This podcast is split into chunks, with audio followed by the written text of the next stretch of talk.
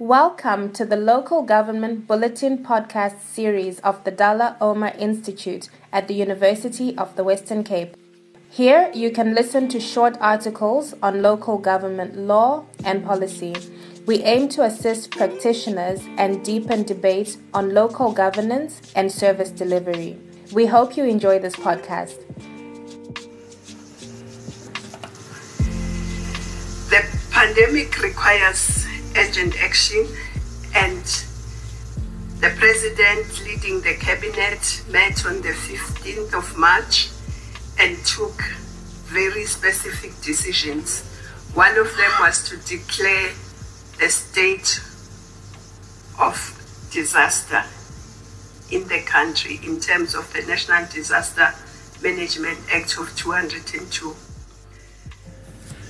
Municipalities and COVID 19 what the National Disaster Management Act directions mean for municipal governance by Jaap de Visser and Tinashe Chigwata. This article summarizes and discusses the COVID 19 disaster response directions targeting provinces, municipalities, and traditional leaders. They were adopted on the 25th of March 2020 and amended again on the 30th of March 2020. Please note that this article dates from March 2020 and that the law has changed since.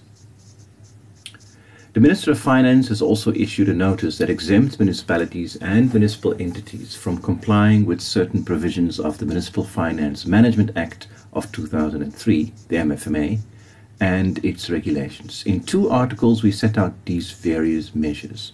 What is the scope and content of these notices and directions? Who implements them? What do they mean for municipal governance?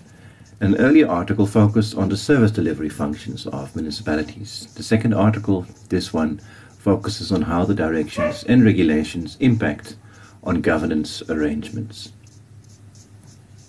Council meetings have been suspended. The directions state that municipalities are still expected to perform legislated functions such as consultation processes, the passing of budgets, and the adoption of integrated development plans, IDPs. This provision seems to suggest that the Council may meet during the lockdown period to pass a budget or adopt an IDP. However, the remainder of the regulations prohibit the Council from meeting because it instructs municipalities to suspend all Council meetings during the 21 day lockdown period. This does not apply to meetings of the Metropolitan and District Command Centres, see below. This is confusing as it is now not clear what the regulations mean when it states that the passing of budgets and the adoption of IDPs must continue. It is only the Council that may pass a budget and adopt an IDP. Aside from the above confusion, the rationale for the instruction is obvious. However, it does raise the question Does this necessarily prohibit a municipality con- from convening a meeting in a manner that does not violate the prohibition on the movement of people, for example, via the internet? In terms of Section 21, 29.1 of the Municipal Structures Act, the Speaker of the Council decides where and when the Council meets. Does this not permit the convening of a meeting via an online platform?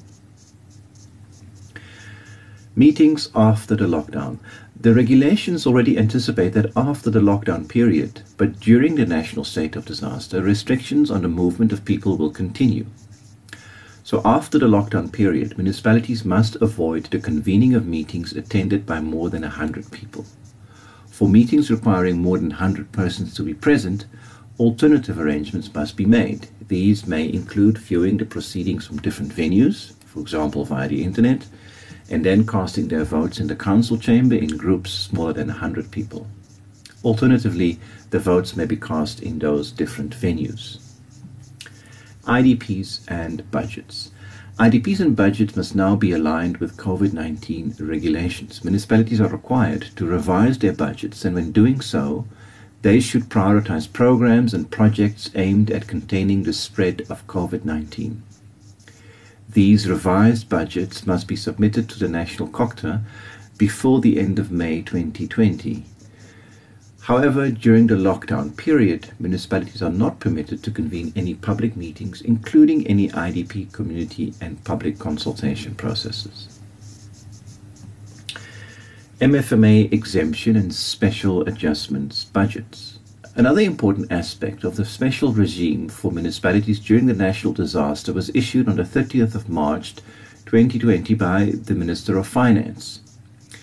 Minister Tito Mboweni issued a notice in terms of Section 177.1b of the MFMA. This provision empowers the Minister of Finance to exempt a municipality or municipal entity from complying with provisions of the MFMA if practicalities impede compliance. The Minister exempted all municipalities and municipal entities from complying with any provision of the MFMA or its regulations that requires specific actions to be undertaken during the period of the national disaster. In other words, whatever the MFMA instructs municipalities to do during the national state of disaster does not need to be done. However, it must be done within 30 days after the national state of disaster lapses or is terminated. Furthermore, municipalities have been given the leeway to pass special adjustment budgets before the end of the 2019 2020 financial year to authorize all expenditure linked to COVID 19 responses. Emergency procurement. The directions also target emergency procurement of goods and services by municipalities, which must now be undertaken within the framework of the Disaster Management Act. It can also be undertaken in terms of transversal contracts that were finalized by the Municipal Infrastructure Support Agency before the state of disaster when undertaking the emergency procurement response, when undertaking the emergency procurement in response to COVID 19, municipalities are required to adhere to national treasury, national treasury regulations and the MFMA Circular 100. Lastly, the emergency procurement undertaken during the state of disaster must be reported to the first council meeting after the lapsing of the national state of disaster municipal managers granted all executive powers? The Constitution places a municipality's executive and legislative powers with the municipal council. The council may delegate executive and administrative powers to its political structures, office bearers, and staff members. This includes committees of the council, the mayor, the municipal manager, etc. The municipality has a system of delegation in place for this purpose. The regulations insist on a different regime during the lockdown. They instruct each municipality to make sure that all decisions that would normally require the approval of the council, a committee of the council, or the mayor, whether executive mayor or not, will now be taken by the municipal manager. The municipal manager may only act on written advice or recommendation of the chief financial officer and with the approval of the mayor or executive mayor. The regulations provide that municipal managers may only make emergency decisions that cannot wait until after the lockdown. Any decisions taken by the municipal manager under the regime must be reported and ratified in the first meeting of the council or the relevant committee. This is intended to enable the municipal manager to make swift decisions. Similar powers and related conditions have been given to the chief accounting officer of a municipal entity. There are a number of problems with this provision. First, it's not clear what the exact intention of the regulation is. Does it instruct all municipal councils to adopt a resolution to empower the municipal manager as set out in the regulations? Or does it intend to make the change happen without any council resolution? Some municipalities will or already have adopted council resolutions to empower their mayor and or municipal manager. What happened to those arrangements? Particularly if they deviate from the regulations. Secondly, this regulation is most likely unconstitutional in any event. There's nothing in the Constitution that permits the national government to change the way a municipality distributes power within its organization. In particular, how it structures the oversight relationships between the council, the executive, and the administration. This power is reserved for the municipal council. The council has been elected to govern the municipality, also during a disaster. The only exception could occur when a municipality is subject to an intervention in terms of Section 139 of the Constitution. There is also nothing in the Disaster Management Act that suggests that this is permitted. The regulation is based on Section 27.2 of the Disaster Management Act, which makes no mention of any national powers to amend municipal governance arrangements during a disaster. The minister may argue that it must be read into the broad phrase necessary to minimize the effects of the disaster, section 27.2o of the Act.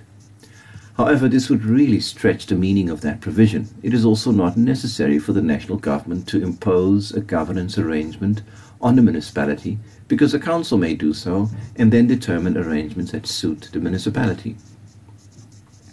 The minister may argue that she must do this on behalf of municipalities because municipal councils are not able to convene during the lockdown.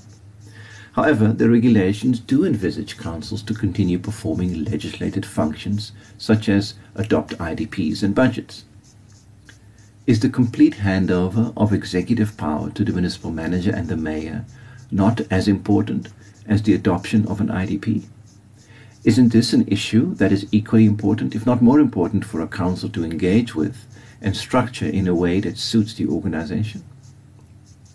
The above argument may come across as a splitting of hairs in a time of crisis. However, elected representatives play a crucial role in a time of crisis. They must exercise oversight over the executive and the administration.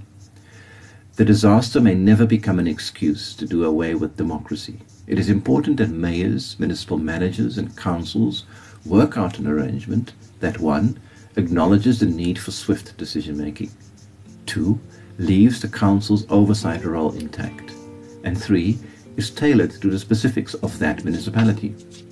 It is not correct for the national government to impose a one size fits all solution on all 257 municipalities. Thanks for listening. If you found it useful, please share this podcast via your social media. The local government bulletin is supported by the Hanns Seidel Foundation and the Bavarian State Chancellery we are proud to contribute to the debate on local governance and service delivery.